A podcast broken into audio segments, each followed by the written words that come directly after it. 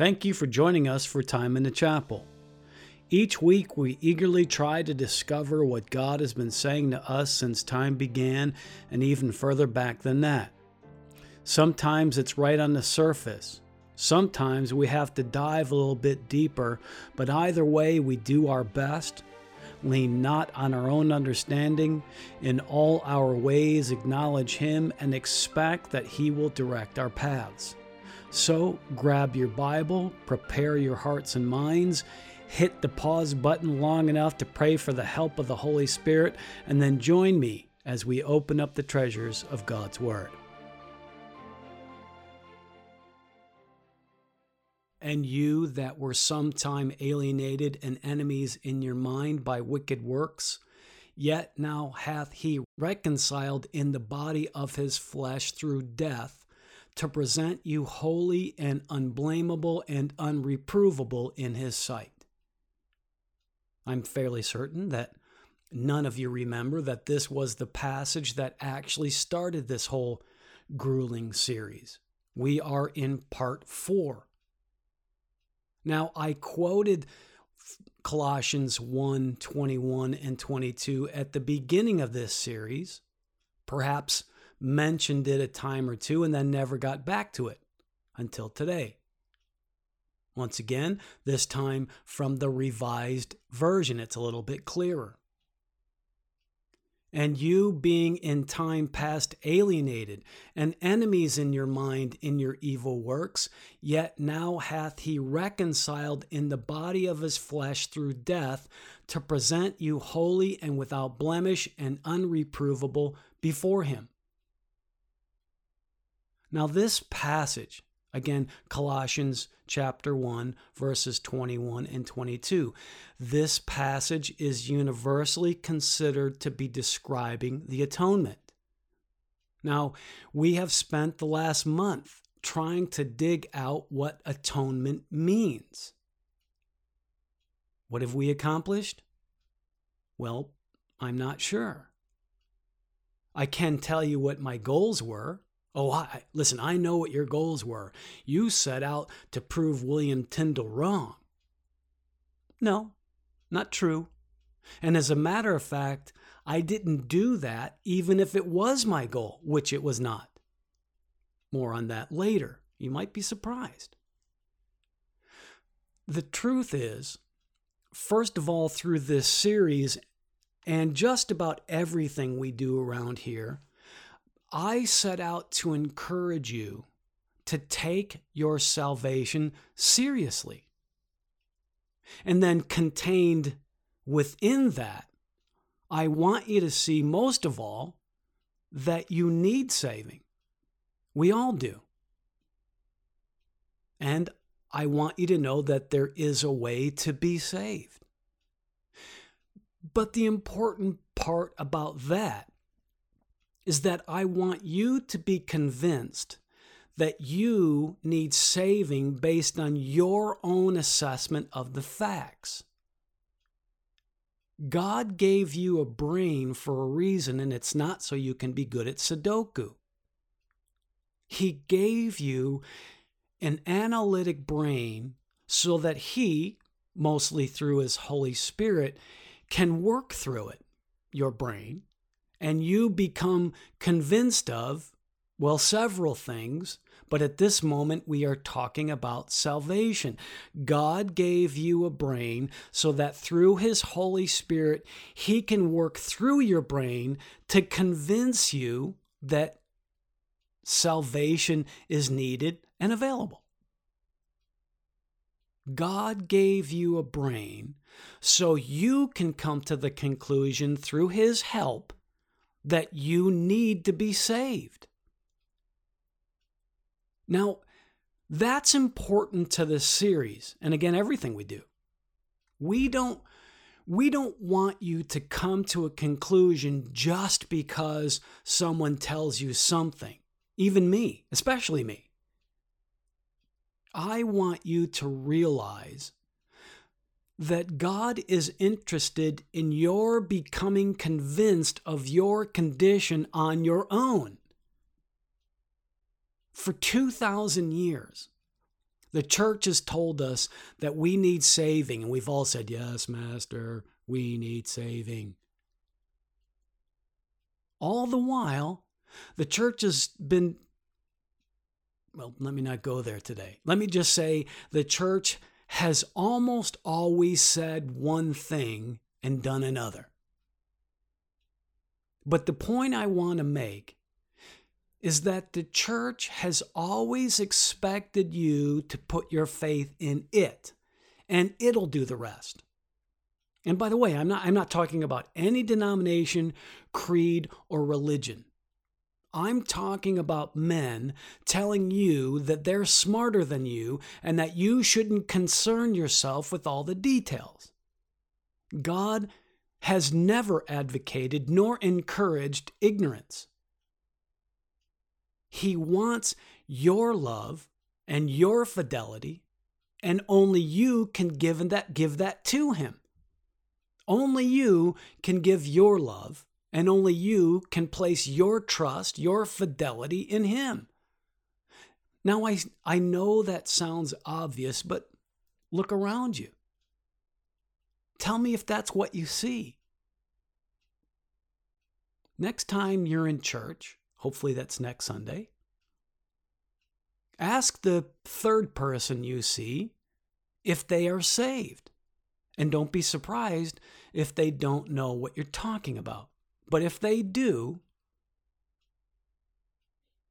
know what you're talking about, I mean, and the answer is yes, that they are saved, Ask them how they know, and I guarantee you'll hear a canned response I'm saved because Jesus died for my sins. We'll ask them to explain that, and you'll likely get a blank stare. Oh, I'm sorry, I got to go get coffee. Oh, look, look, there's Pastor. I got to say hi. I'll, I'll answer that question later. I don't want that to be any of you. It was me for most of my life.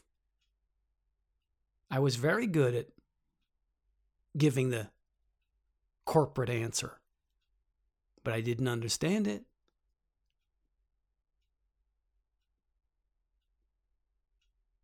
Salvation is important. Salvation is important to you.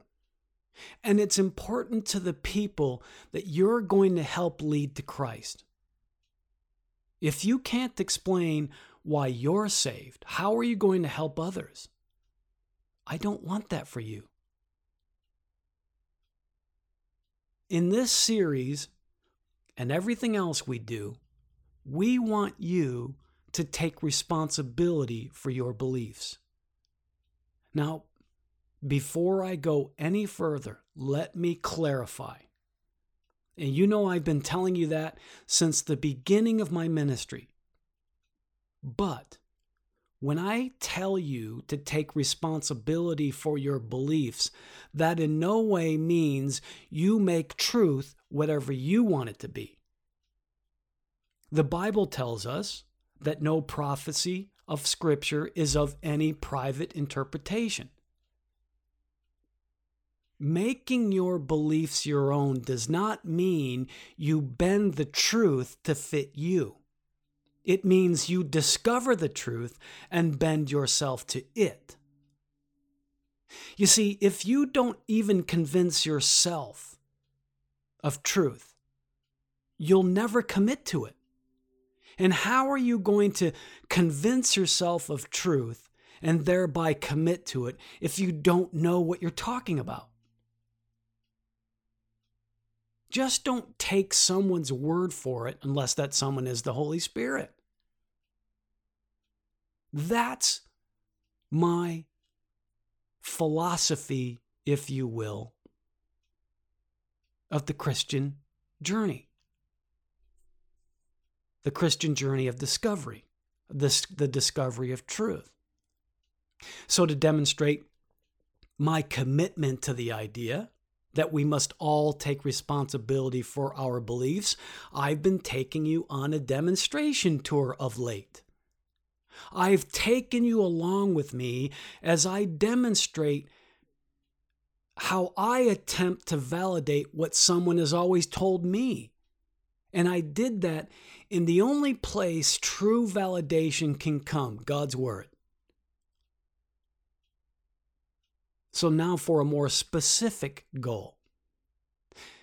I had set out to discover in this series what atonement meant. And in that journey, in the beginning, I was presented with the notion that when this word atonement was used in Scripture, it was meant to convey the concept of unity. That's what the Oxford Dictionary told us. Now, lest you think that the Oxford Dictionary of the 21st century is too secular, the same or a similar definition is found in Fausset's Bible Dictionary, Easton's Bible Dictionary, as well as Hastings' Dictionary of the Bible. All academic, theologic resources. Nearly all resources, secular and theological, agree that the word atonement originally meant at one meant, at one meant, unity, being at one, the state of being at one, at one meant. And when I first heard that, this is a review for some of you, it didn't sound right because I didn't believe at one mint was really a good translation of the original. So I took us on this expedition through various academic resources. We looked closely at scripture. We reviewed the original language, original languages, and we arrived at a conclusion. Atonement means covering. That's really how we left it last week. When Jesus, the atonement, and my atonement came along, and your atonement, he, Jesus, covered us against God's wrath. He is the atonement. He covered us against wrath. Now, we're not going to go through a review to demonstrate that, except to say that the word atonement in the Old Testament always translates some form of the Hebrew verb kafar, and the Hebrew verb kafar means to cover. Now, it, it seems so definite from our little exercise that you would think that the matter should be closed. But I can't let it go. I couldn't let it go, and I can't let it go. William Tyndale, the inventor of this word, arguably, was no slouch, as my mother would say. I still don't know what a slouch is, but whatever a slouch is, Tyndale is not one of them. Tyndale was a genius. Though it's difficult to pin down exactly the year of his birth, it's believed that he entered Oxford University as early as the age of 12, but probably closer to 13 or 14. Imagine Oxford University, if you think it's prestigious today, the Oxford University of the medieval era, the Middle Ages, was one of very few prestigious universities in, in the entire known world. And he was granted admission to that prestigious university either at the age 12 age of 12 13 or 14 he received his first degree from oxford by his 18th birthday and then a masters three years later. This is the William Tyndale that we're talking about. And then he, after his years at Oxford, he quickly became one of the most influential teachers and writers of his day. And above all, and this is what this is why I can't let this go. This is what gives me pause. He was and is universally considered a gifted linguist. You know what a linguist is a language expert. it was said, and now I want you to remember something. This was a time when the pace of the education process was glacial compared to today. Things moved very slowly. They didn't have the internet. They didn't have public libraries. They didn't have consistent primary and secondary education in preparation for university work. The printing press was still very sparsely used in England. And yet, Tyndale, uh, amidst all of those obstacles, became fluent in French, German, Italian, Spanish, Latin, of course. He was, he was actually an ordained priest, and more importantly, Greek. It wasn't even until after he left England that he took on the task of learning Hebrew and he became an expert in that. He was only 42 years old when he died. He packed all of that in in a very short life. That means only one thing he was gifted. But what's more important, in my opinion, than being a language expert is that he was an a communication expert. He was an expert in communicating ideas, meanings. It's one thing to be able to transfer, translate a word to another word, word to another word. There's an, an entirely different thing to translate a meaning. It's the difference between translating a word and translating a sentence. Tyndale was an expert at translating sentences and meaning.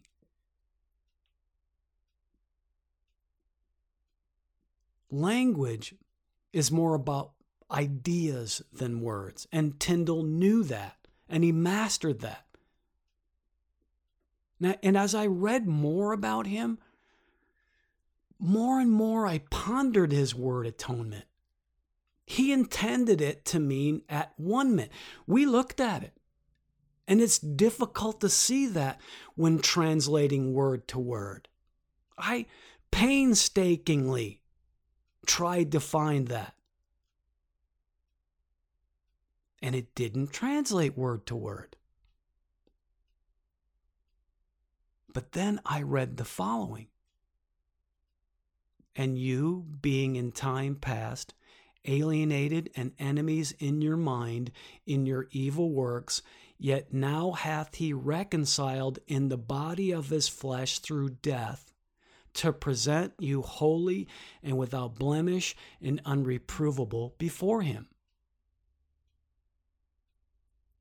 Although this passage doesn't use the word, isn't this what we know atonement to be? The meaning not the word, the meaning. Isn't this what we're told atonement is? And you, being in time past alienated and enemies in your mind in your evil works, yet now hath he reconciled in the body of his flesh through death to present you holy and without blemish and unreprovable before him. My point is this atonement isn't just a word, it's an idea. And Tyndale forced us to look beneath the translation. Tyndale gave us a word that went to the meaning and not just the translation and Colossians 1 21 and 22 show that to us. I mean, this statement of Paul's is the gospel. This statement is the executive summary of the entire Bible, and it just so happens to be speaking of atonement and at one ment.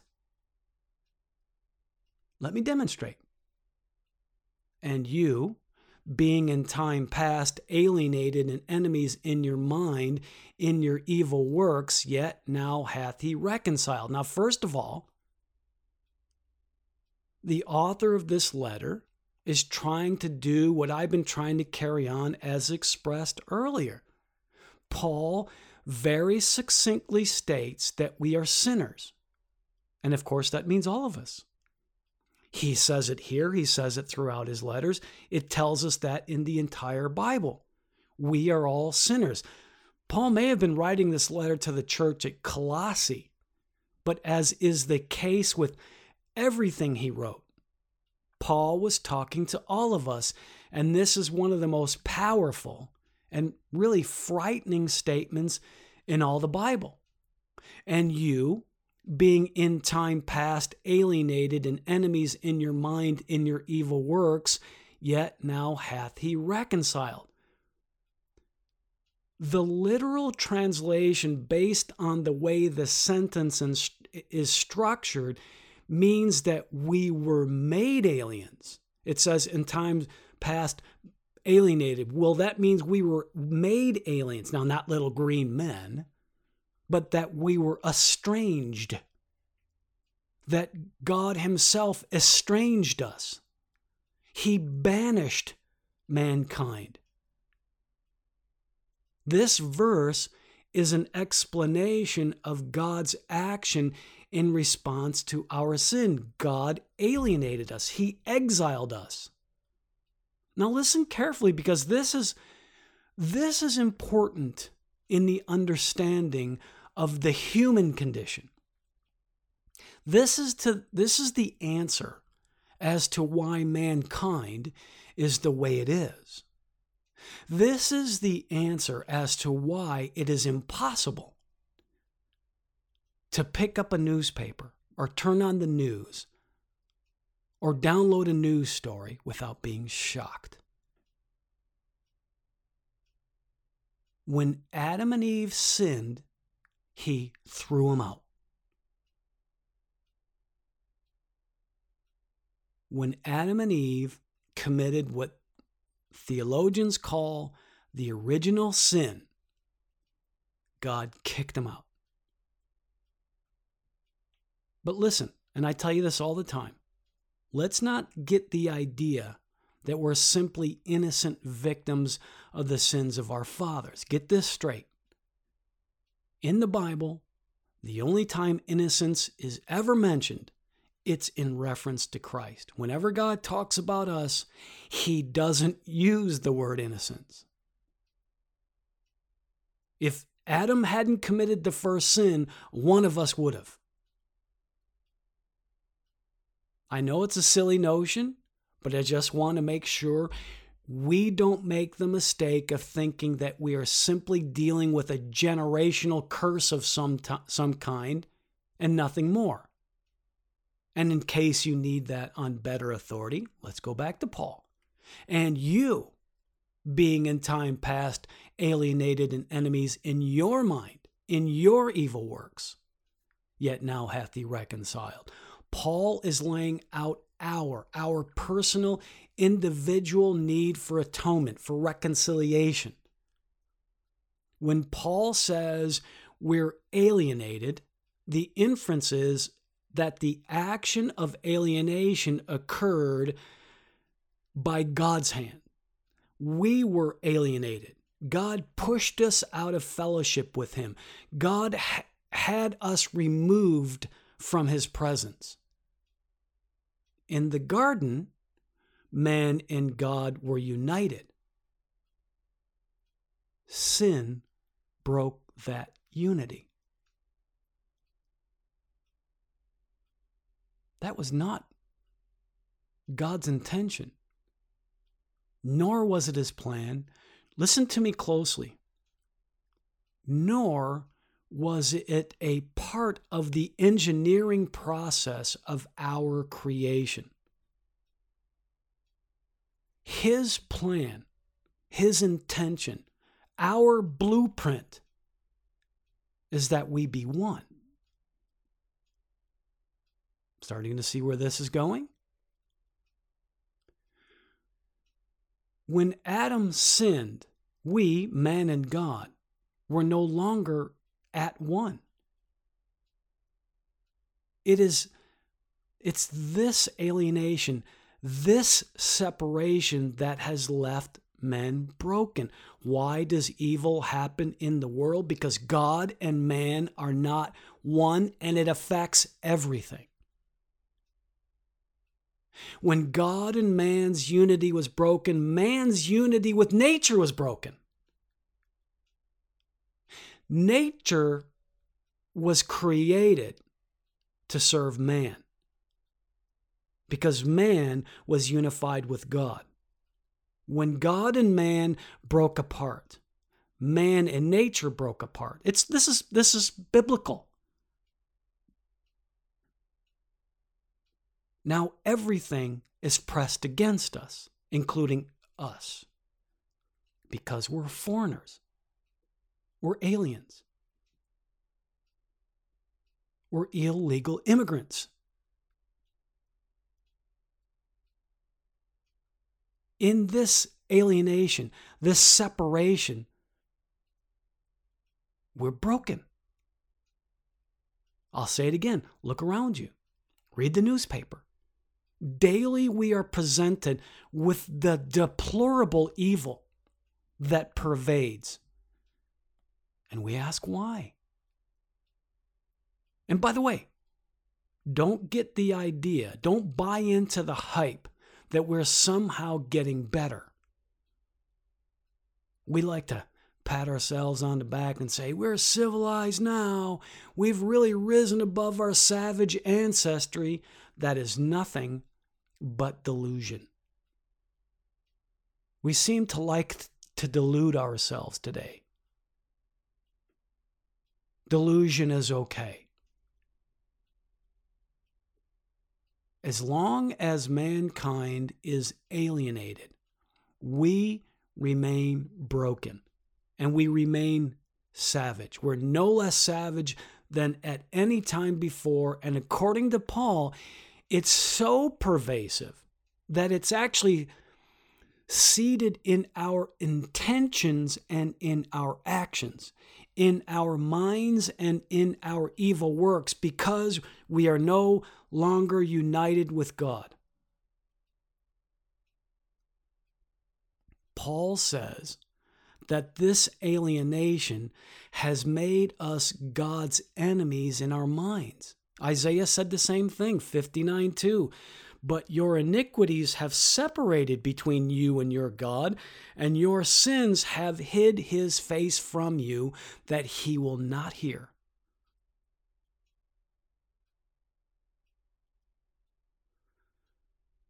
We were created to be an extension of God. Let us make man in our image. Let us make man an extension of us.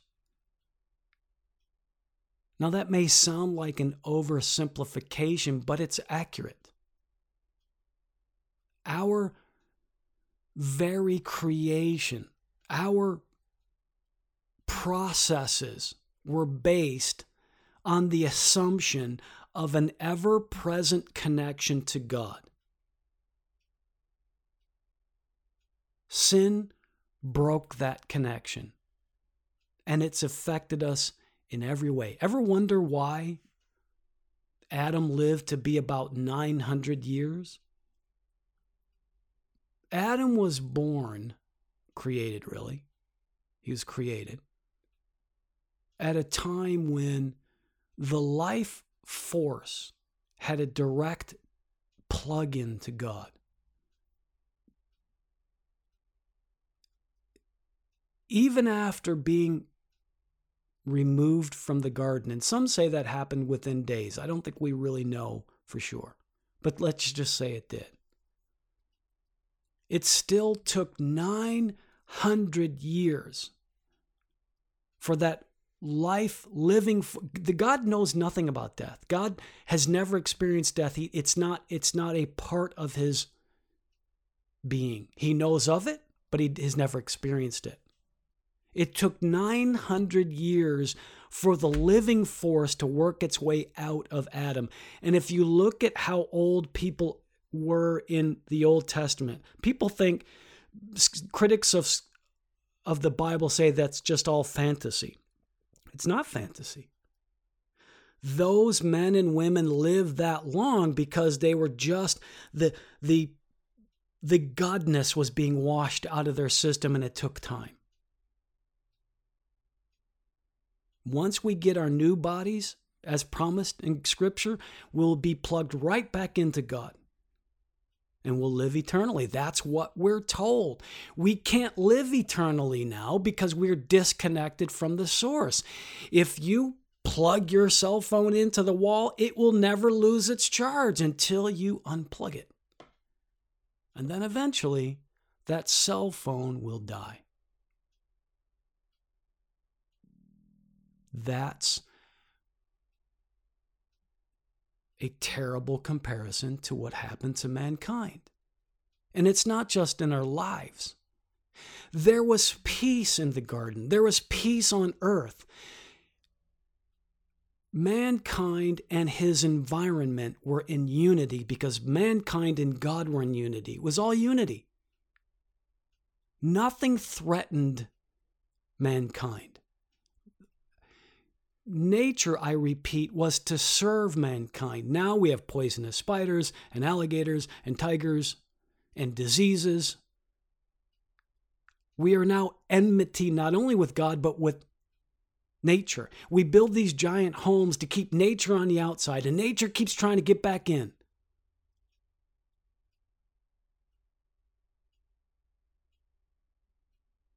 We're no longer united with God. We're no longer at one with Him. And the moment that happened, God set to work.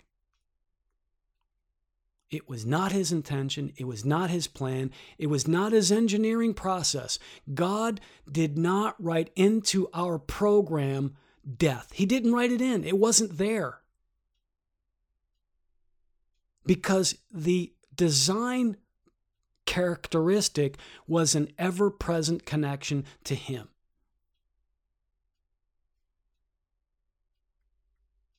Sin broke that connection. We were never meant to think independently of God.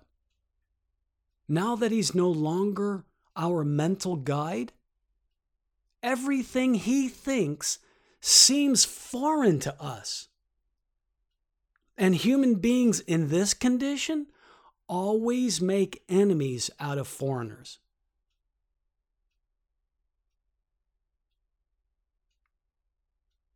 I've had a few experiences where I've tried to share the gospel with someone and it almost turned into a fight. I, and I think if that hasn't happened to you and you're regularly sharing Christ with others, just wait, it's going to happen.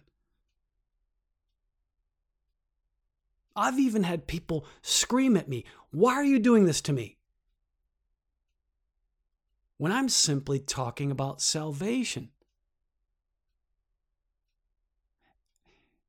And what's worse is that our only hope to overcome the problems of our lives, not just sin, the lack of peace, starvation, disease, hatred. The only hope is to reconnect with God. Only He can change us from what we are into what we were meant to be.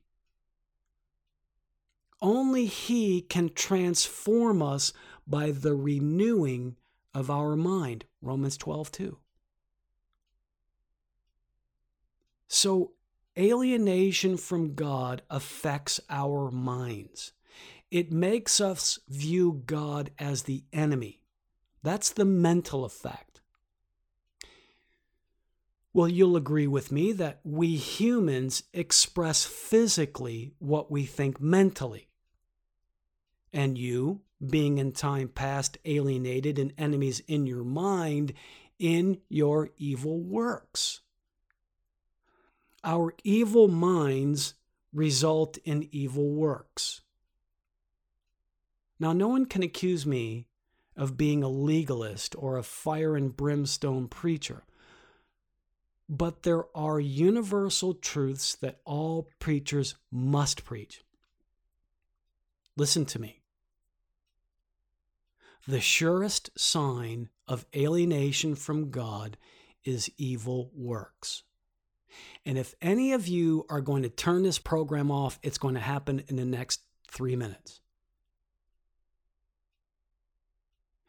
The surest sign of alienation from God is evil works. And listen, don't get hung up on that old English word. We aren't talking about witchcraft or baby seal bludgeoning. If it's against God's ideal, it is evil. Cheating on your taxes and stealing cable is just as evil as genocide in God's eyes. and continuing in your sin is proof that you and God are not on speaking terms. But let me qualify that real quick. Lots of us, all of us, struggle against sin. But can I say that it is the very act of struggling against sin that is the that is the surest sign that we are reconciled. Struggling against sin means you and God think alike. You're on the same page. There is a big, big difference between continuing in sin and struggling in sin. Both conditions have sin as their expression, but one loves the sin and one hates the sin. It's all dependent on whether or not you are God's enemy in the mind. If you're God's enemy, you will never stop sinning. If you and God are unified, through the work of Christ and your acceptance thereof, you will eventually stop sinning. It won't be you that does it, it will be God because God is then in charge of your life and you cannot continue to sin and be useful to Him. So He will stop it. And as I said, you fill in the blanks. The Bible's a very good guide as to what's sinful and what's not. Not your neighbor, not the news, and not the church, by the way. Lots of churches permit some things that are not allowed in Scripture. Again, I'll leave that up to you. But if you are God's enemy in the mind, then you hate his laws and you live by your own or someone else's. Oh, you probably don't say you hate his laws. You may not say you and God are enemies. In fact, most enemies of God deny that they're his enemies. It's just that that's not socially acceptable. If you if you went on Facebook or Instagram and said, "I hate God, he's my enemy," chances are you're not going to have too many friends for very long. Most enemies of God deny that they're his enemy. They may even go to church. They may pray. They may sing in the choir. But as long as they love their sin, they are in their mind God's enemy. And the expression of that is their continued sin. There's no way around it.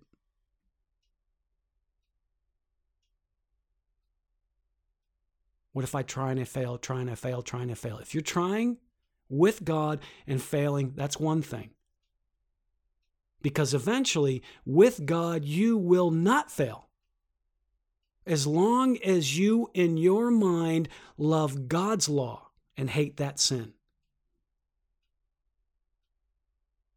Because God will not allow any of us to continue in our sin and retain fellowship with Him. You sin, you're out. Hebrews 12:14 Follow peace with all men and holiness without which no man shall see the Lord. John, you are really become a legalist. I'm not a legalist.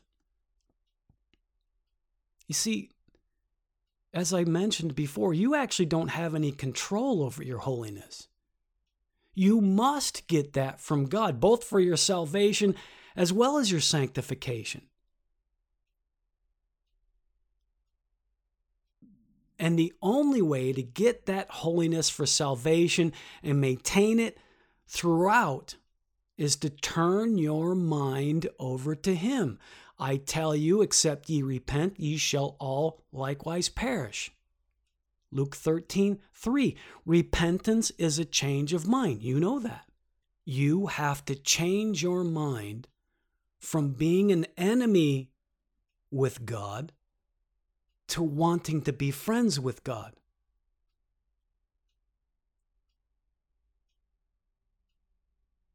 When we've lost our unity with God, we are helpless and hopeless.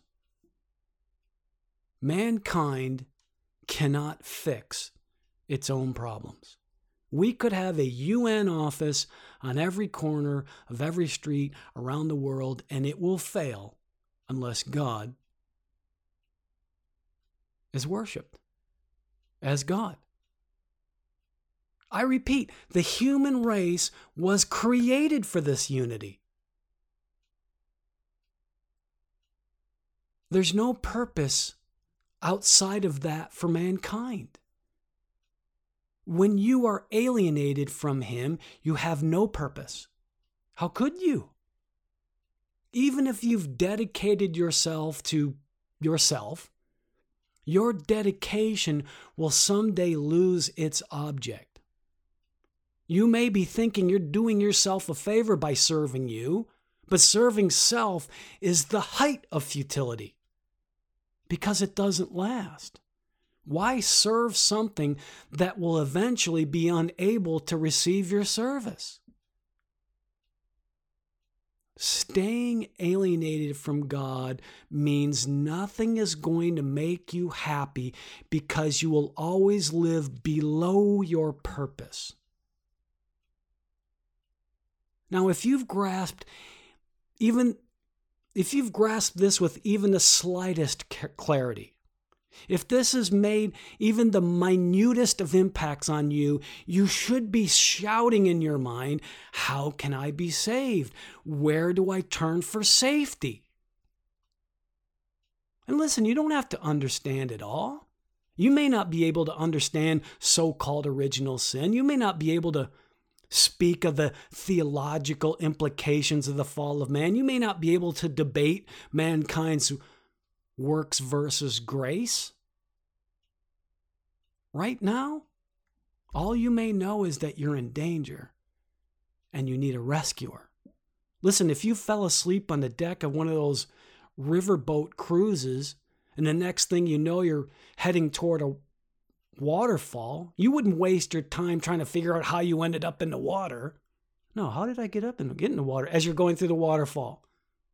All you want to know is who's going to fish me out? Listen, there'll be time to figure out how you got in the water in the first place once you're out. But first things first, save me. And you that were sometime alienated and enemies in your mind by wicked works, yet now hath he reconciled. Reconciliation is theologically equivalent to atonement. And you that were sometime alienated and enemies in your mind by wicked works, yet now hath he atoned, now hath received the atonement in the body of his flesh through death to present you holy and unblameable and unreprovable in his sight.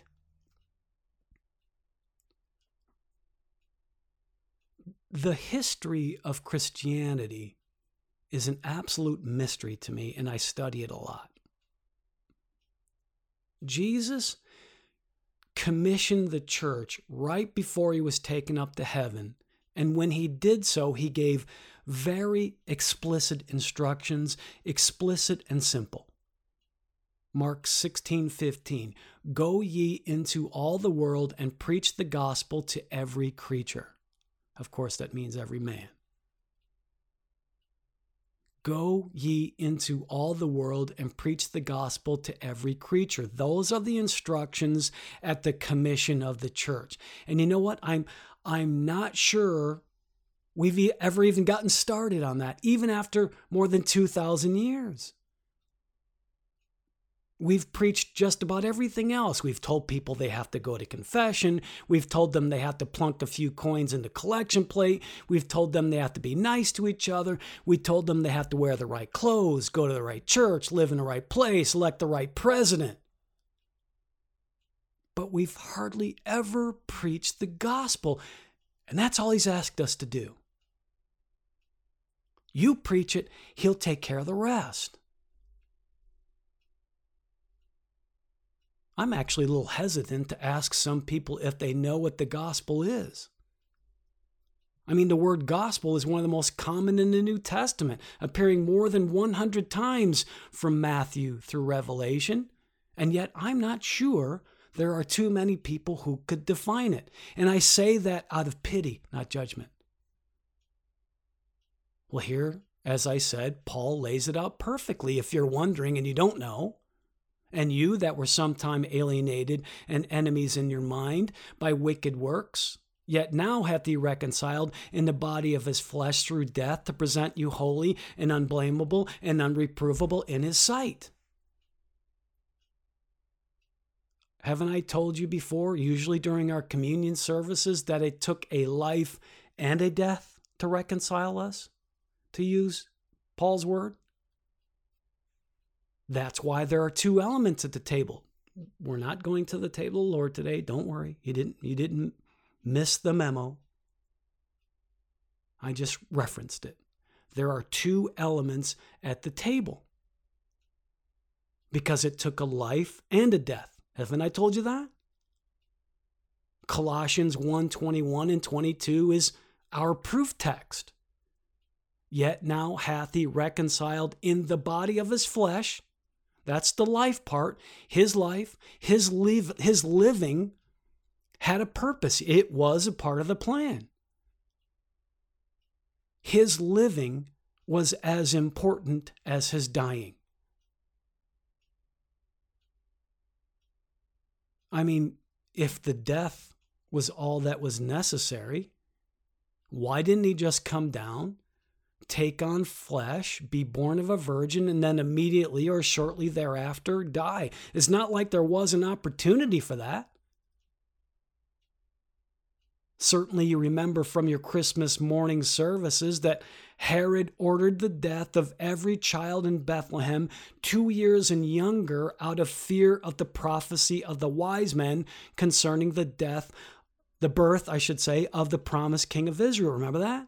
The wise men came and they, they said they were looking for the king of Israel. And Herod's like, well, What are you talking about? And then they told him the story. Herod was terrified. So he ordered the death of every male child from two years and younger. Why not just let that happen? Why didn't that just happen to Jesus? I mean, a murder is a murder if all that was necessary was death. If, if that was all that was necessary, there's your opportunity. What happened? Well, God sent an angel to Joseph to warn him. Remember that? The angel told Joseph to move, move his family out of Bethlehem and take them to Egypt to keep Jesus safe. Why would God do that if all that was necessary was the death of the Savior? Because his living, his life was necessary as well. But listen, there are just as many people who are willing to ignore his death as are willing to ignore his life. We've been told that all we need to do to be saved is to heed the teaching of Jesus. That there, there, there are some who say Jesus' only real value to mankind was what he said, not what he did. Well, the truth is, Jesus didn't say anything new. Nothing he said was new. Everything Jesus taught, someone else had said before. Now, it sounded new, but it wasn't. Everything Jesus said was scriptural. Everything Jesus taught was written somewhere in Scripture to include when he said, I and the Father are one. When he referred to God as his Father, that was scriptural. That wasn't new. Everything Jesus said, someone else said. And it only sounded new because for centuries before Jesus came to this earth, God's word had been twisted and misapplied.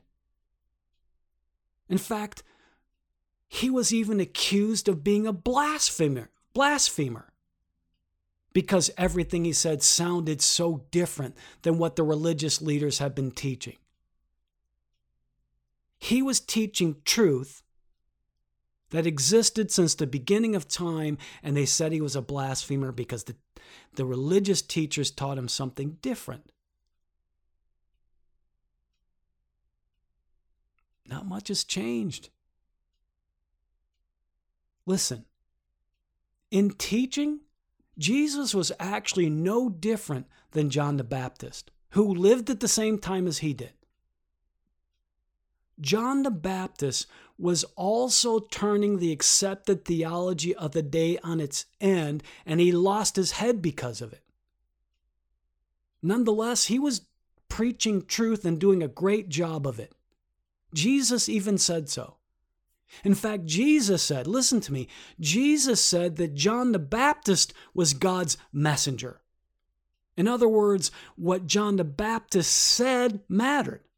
What John the Baptist taught mattered. John the Baptist, according to Jesus, was sent to be a teacher. Jesus wasn't.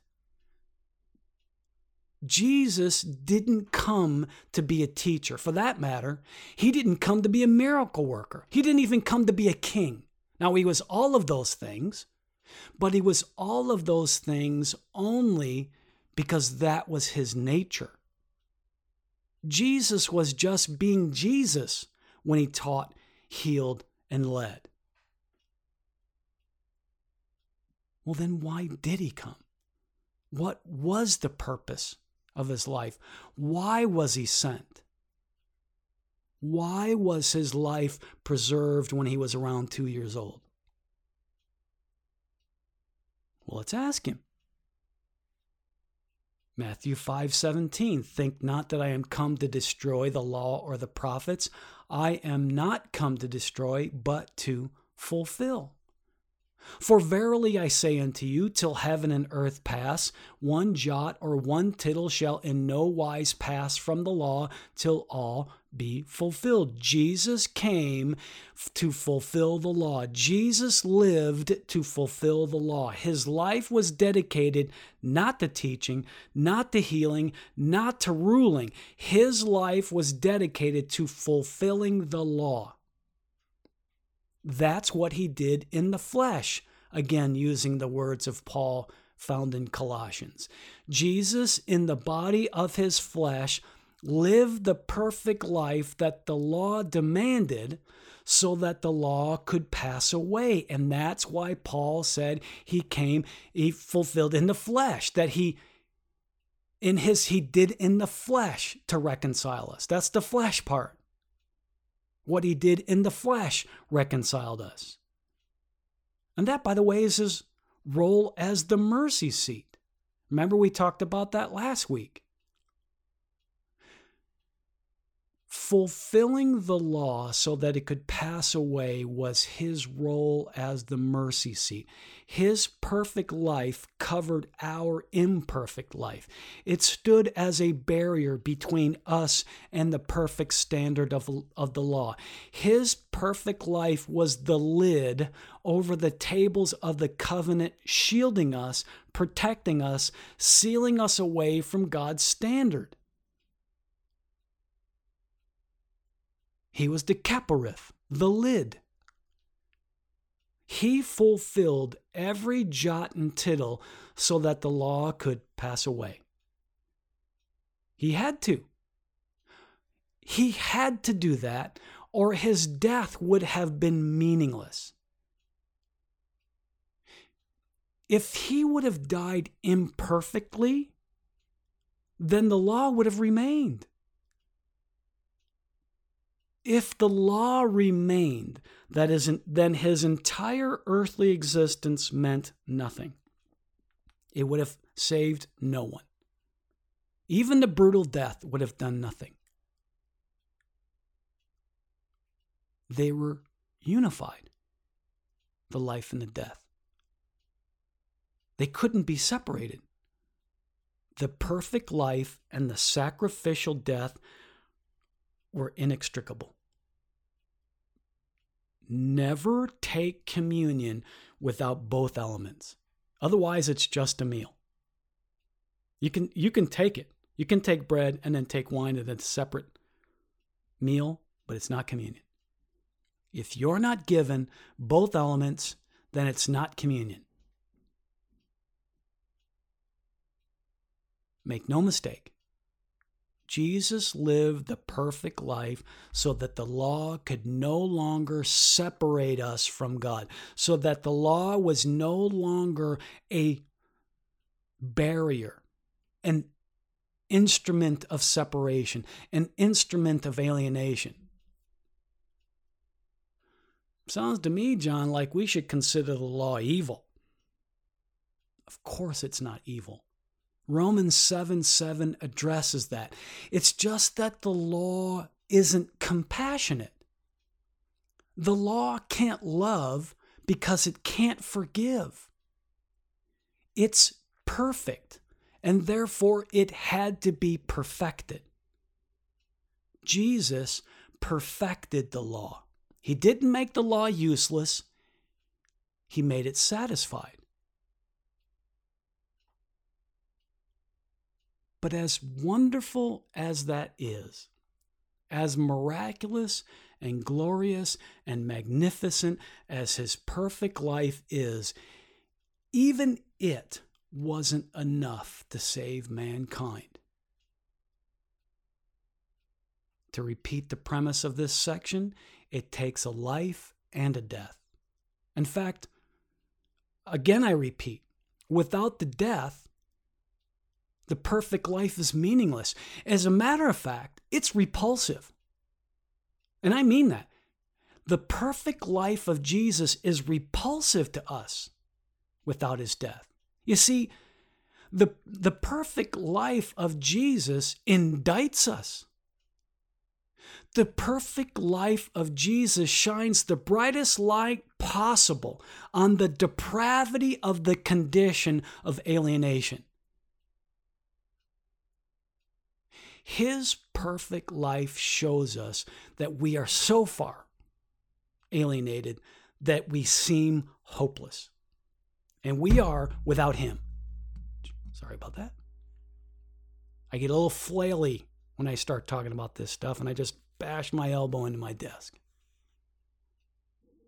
The perfect life of Jesus is so hard for us to fathom because we're alienated and he isn't. Jesus was not alienated, he was united. And he shows us what being united with the Father looks like. And that makes us look bad. He said, I and the Father are one, and his perfect life proves that. We can't even for a moment fathom how Jesus accomplished that. Hardly an hour passes in most of our own lives that somehow sin isn't pressing in on us or through us.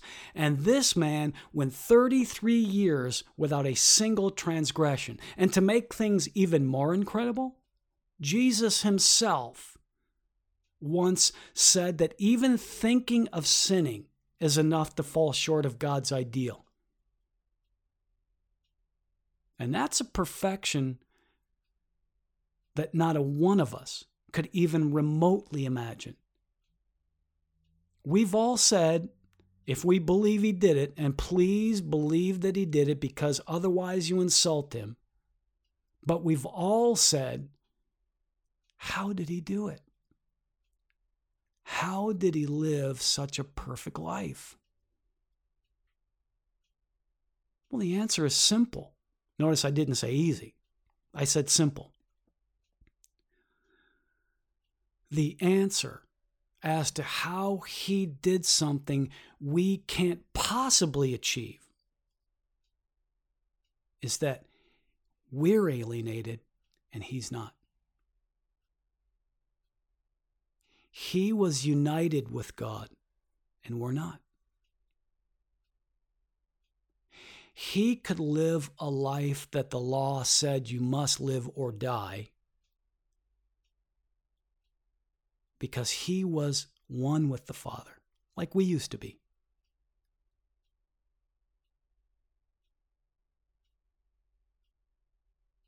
But again, that perfect life isn't what saves. You see, all that a perfect life does was reconcile the law. It brought completion to the law. But the life of Jesus, what he did through the body of the flesh, was only part of it. It was in the body of this flesh through death that reconciles us. But we don't like to think about that, do we? Death is messy. It's sad. You know, even the enemies of Christianity respect Christ. Those that oppose the notion that he is the Messiah or the Son of God, at least they respect the life he led and regret the life, the death that he endured. We don't want to bring up his death in conversations. We, we don't like to talk about his suffering. It's too unpleasant. You can't separate it. Death was as necessary as life. His ugly death and beautiful life must be taken together. The Old Testament sacrificial types, you could only bring the unblemished sacrifices, the unblemished cattle, the unblemished bullock that then had to die. There could be no blemishes on that bullock before he was sacrificed. It's a picture of the perfect life of Christ. Christ had to come to that altar unblemished. Otherwise, it was not acceptable to God. The two that that animal, that cattle could live unblemished till it dropped dead in the field, and that would have done nothing for the one who offered it for a sacrifice. That perfect animal had to be led to be slain. Otherwise, it was a waste of a perfect cow.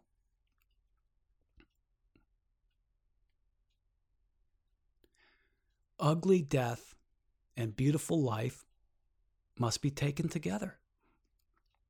According to not only Colossians, but all of Scripture, in order for us to be reconciled, atoned for, Jesus had to live perfectly and then die. It was a part of his mission. His death was a part of the plan of redemption, God's plan of redemption. It had to be. But, but assume for a moment that it wasn't. Jesus lives that perfect life, and that's it. Death wasn't a part of it, but he's taken and hung anyways. Whoa. God says, I didn't see that coming. What kind of God would he be? If Jesus' death was not a part of the plan, then God is not someone to worship. Listen to what G. Campbell Morgan says. Quote, if our reconciliation could have been by incarnation, in other words, by the life of Jesus, if our reconciliation could have been by the life of Jesus, then that death was the most awful reflection on the power and wisdom of God that has occurred in all human history.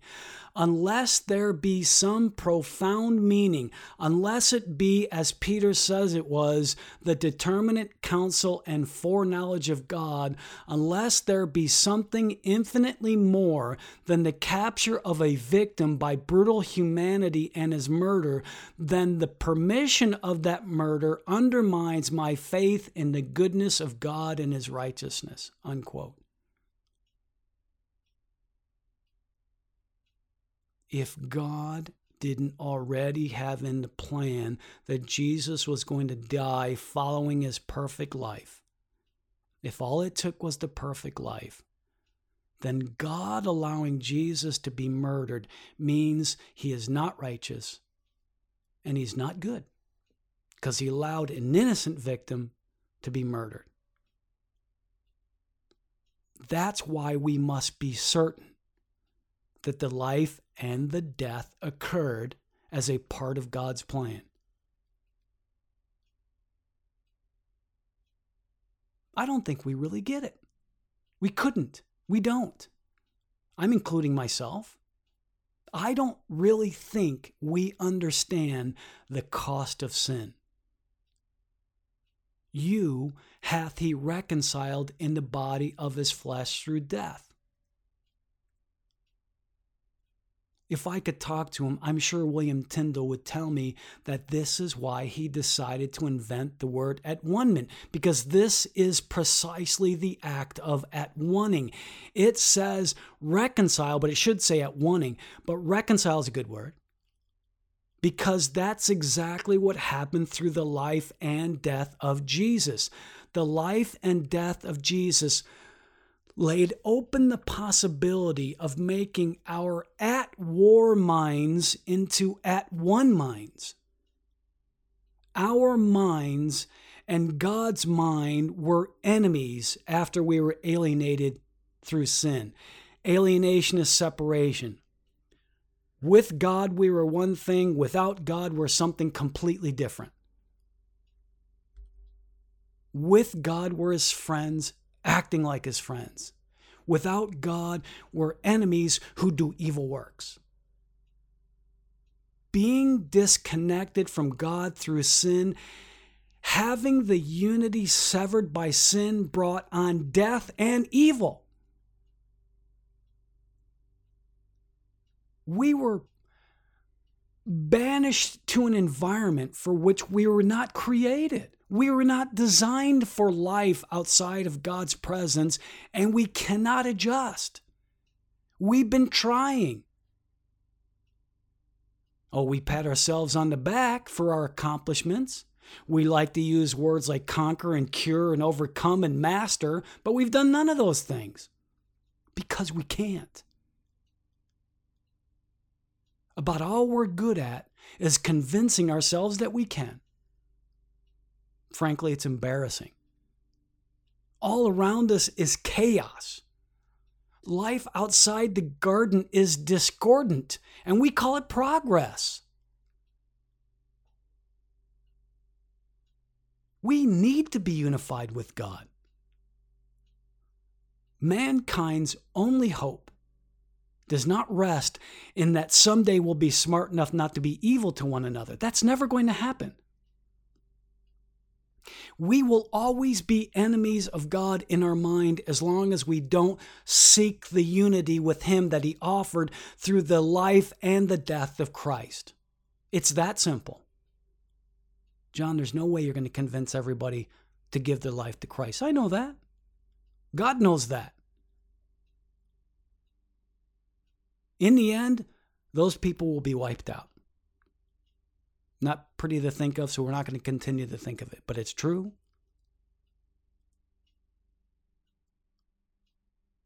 Mankind's only hope, the Bible tells us, the Bible makes clear, is only one. There's only one reunifier. There's only one atonement. There's only one way to return to being at one with God, and that is Christ. When we accept what He's done anyway, our minds will change. We will repent.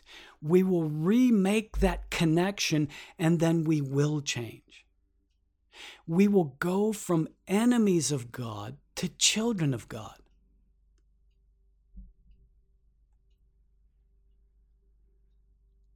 I know that I ramble, and I feel like I ramble because I don't want to take the risk that you don't understand. I will go on and on if I don't think the light of the truth has hit your heart. I want this so desperately for you. Actually, I want this so desperately for him. He's the one who went through the temptation, and well, he was tempted to sin throughout his life, no different than you and I. He's the one who fought temptation and human nature, and he did that as often as we do, probably more. And yet he remained sin free. Sinless. He remained sinless, sin free. He went through that just like you and I do, but he didn't sin. That has to mean something to you. He's the one that had to die brutally. That has to mean something to you. I don't want any of that to go to waste. You know, some will so piously say, oh, even if Jesus saved only one person, he would have done the same thing. Yeah, but let's not let that happen, shall we? For his sake, as well as your own, see that perfect life as being lived for you. See the atoning death as being suffered for you because you need them both.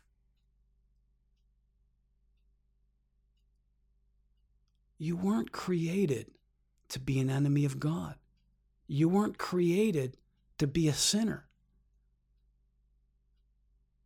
You were created to be his child. And let me tell you, you'll never be satisfied until you and he are one.